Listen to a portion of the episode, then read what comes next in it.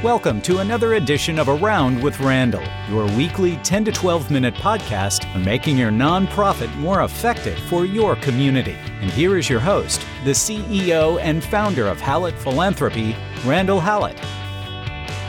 Glad to have you back on another edition of Around with Randall. And today I want to spend just a few minutes chatting about the chaos that COVID 19 has really pushed the idea of special events. No surprise to anybody that it's nearly impossible to gather in any type of setting. And that's really caused a lot of nonprofits challenges when it comes to their revenue and really what they're trying to accomplish.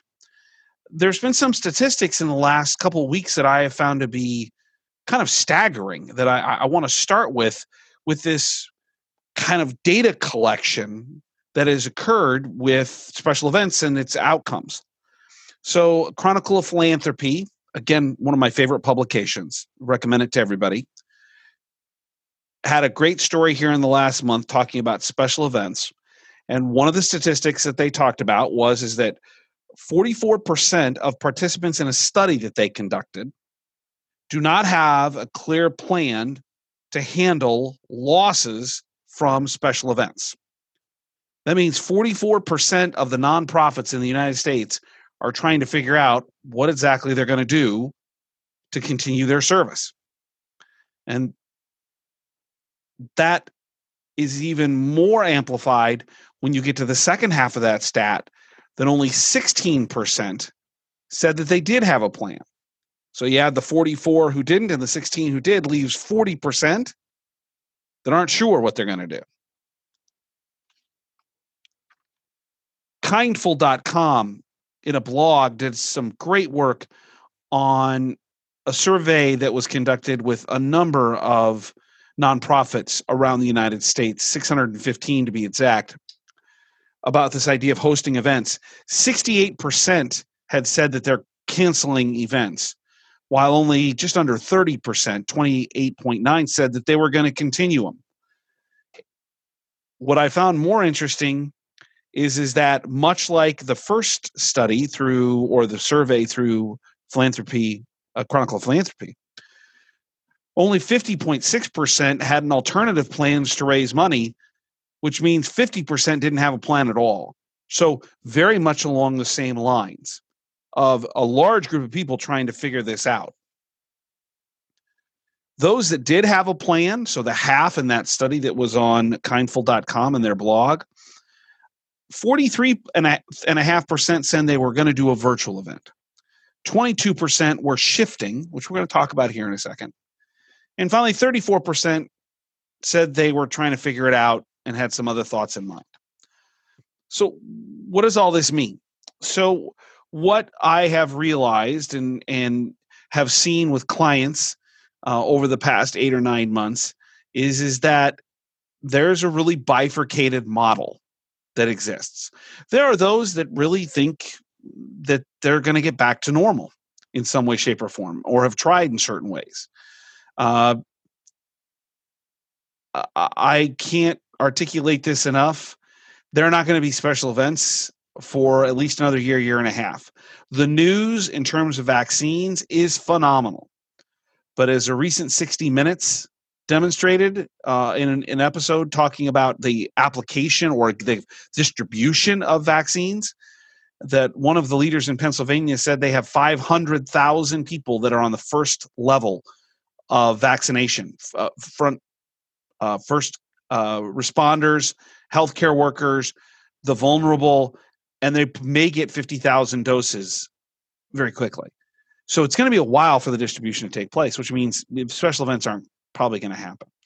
The other group are the ones that have come up with alternatives. Those alternatives kind of fall into two major categories a shift towards virtual. But we're seeing more and more that virtual events aren't generating the same level of, of connection to their donors. It doesn't mean you shouldn't have them, but you've really got to plan well. They're going to be much shorter, and they're probably not going to drive the same amount of revenue. A couple of uh, anecdotal stories have seen it generate as little as 60 to 50 60% of what they're used to for even more work than they were accustomed to as a nonprofit. The other alternative is to start moving towards changing the way we look at our fundraising. And that's about building relationships. And this is where it gets interesting because, in many ways, great special events aren't actually about the event itself, they're about the pre and the post planning. It's the building of the relationship to get people there and to be connected to the people that are a part of your team or on your board or a volunteer, or they happen as the follow up and there's a planning process that should occur. So, in some ways, that's just like what we see in major gifts. It's the idea of building a relationship. So, what we're what we're noticing, and I have a client who's done this extremely well. They've had they have three individuals assigned to some very large fundraising activities. And they've basically said these aren't going to happen. They didn't happen in 2020. They're probably not going to happen in 2021. So they're shifting these individuals into what may be thought of as relationship based philanthropy. They're reaching out, they're doing things like making those corporate sponsors feel like they're the heroes, they're the, the people that are making the organization move forward and being able to support the needs of the community during COVID. They've asked more questions instead of, hey, do you want to come sponsor this event? Their special events team's turning more like gift officers to say, why is it that you support us? What is it that we can provide that would be helpful in you continuing your support? Is this philanthropic or is this marketing? Well, that leads to several different options that you can play towards in terms of keeping those individuals or, entities a part of what you're trying to accomplish. Immense communication is taking place about the value of what the organization does and how those contributions are making a critical difference. It's really about focusing on donor engagement. It's about focusing on using the best practices for finding people that are interested in what you're trying to accomplish. And it's leveraging really amazing skill sets in special events professionals. I think many people think of special events, at least the successful events, as being driven by, well, you know, it's the night of the uh, auction or the gala or whatever the event is, the golf tournament. And that's really the driving force where really the success occurs beforehand. And really moving these professionals more towards the idea of what is the best ROI makes sense in the first place. Many organizations are pulling back on special events because they know, and we'll use the Association for Healthcare Philanthropy again and their great study in, on giving on an annual basis. But in healthcare, and it's very true across the board, is we know that a major gift's average gift is 105, just over $105,000. A major planned gift, a subset of major giving, is nearly $350,000. A special events average gift, $2,100. So it takes 50 people on average at that average gift level to make one major gift possible. What happens if you could take those special events people and turn them into people that are building relationships and worrying about the larger picture of the relationship rather than just the event itself? Could they actually ask for more if you asked people what they were interested in? Could they bring more results in the door for less work. The client I was mentioning earlier was able to capture over 90% of their special events money by making it relationship based. You talk about an ROI, taking people instead of worrying about the event, turning them around and making those high quality special events professionals realize that they're capable of much more and increasing the amount of time excuse me increasing the amount of eh, revenue by decreasing the amount of time and eliminating the special events altogether. Tremendous opportunity to really evaluate where your organization is at right now. So, as we promised, we want to talk about the tactics. What are some things that you can do right now? Well, if you're a special events professional, what an amazing time to take an inventory of your skills.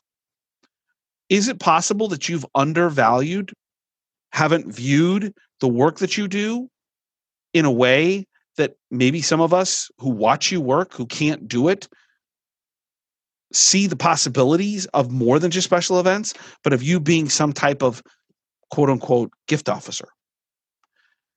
Is it a good time to sit down with your leaders, your supervisors, and say, How do you see this playing out? How can I bring value to the organization? Because value is what's going to drive the end result. The tactic, if you're a leader, is more complicated and more challenging. It's about being proactive. If you are overseeing a special event area or you are the president of foundation or executive director or some type of leader, it's really your responsibility to get ahead of this. If you're reacting after the fact, then probably you're failing as a leader. So, what does that mean? That means some hard decisions. It means starting with your internal culture inside your development office or foundation, talking to leaders if you if you have a bigger organization about what this means in terms of maybe diminishing special events and their importance. Spending some time with your special events team or individual and really getting them to a point where you can help them possibly look beyond what a special event is in terms of planning and building relationships. Do they have the skill sets? Can you tweak a missing 20% of someone's total skills to add the opportunity for them to grow? And it's also about budgeting. Every nonprofit that I am aware of who depends on special events is really challenged by this budgeting process. What is it you're going to do when you have to put down a number on your revenue line for a special event? Because if you're going to put 100%, it's going to be really hard. Is it 50, 60%? So, what do we have to then do to find that additional revenue or cut expenses? Leadership is about being proactionary, not reactionary. So, if you're the leader, you got to think about it, have important conversations with your constituents all the way into your board.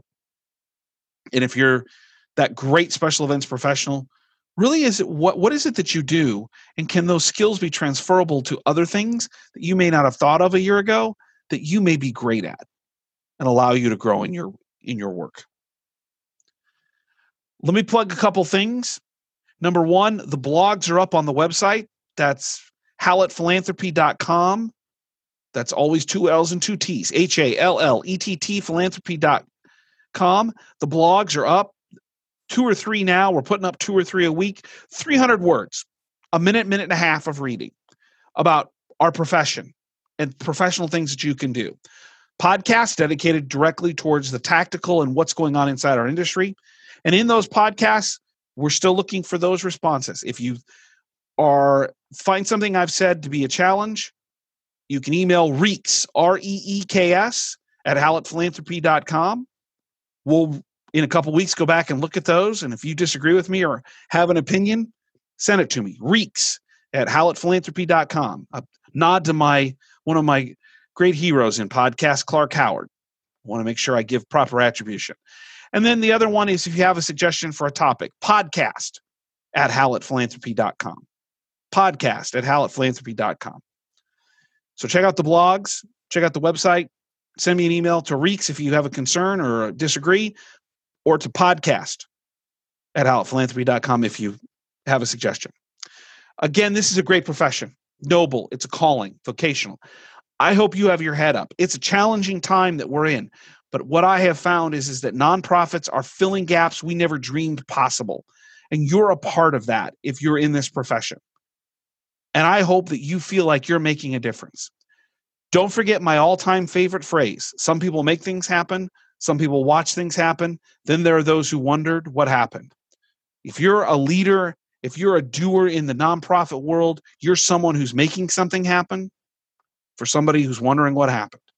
And I don't know a better calling in my professional life than making a difference. I hope you'll join me next week on Around with Randall. Appreciate your time today. Hope you found it helpful.